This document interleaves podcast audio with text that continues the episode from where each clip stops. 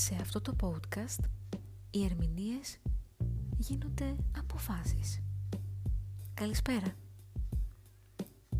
Πότε πήρες τη σημαντικότερη απόφασή σου, έχεις αναρωτηθεί; Συνήθως παίρνουμε σημαντικές αποφάσεις για τη ζωή μας όταν βρισκόμαστε στη θέση του να επιλέξουμε. Η επιλογή συνηθίζει να ταλαντεύεται μεταξύ των ή τώρα ή ποτέ ή των αυτό ήταν δεν έχω άλλη επιλογή. Πόσες επιλογές έχουν περάσει από το μυαλό σου μέχρι εκείνη τη στιγμή; Δεν είναι εντυπωσιακό. Αλλά να που στις πιο ακατάλληλες περιπτώσεις καμία από αυτές δεν είναι η κατάλληλη.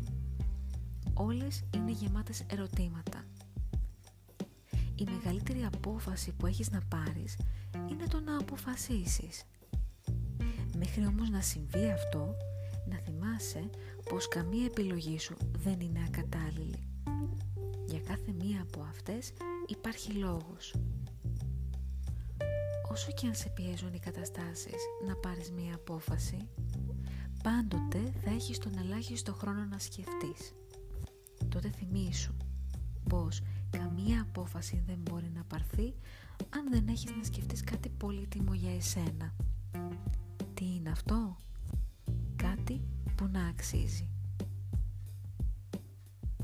Αυτό ήταν το πρώτο επεισόδιο των αποφάσεων για το ψι είναι minute.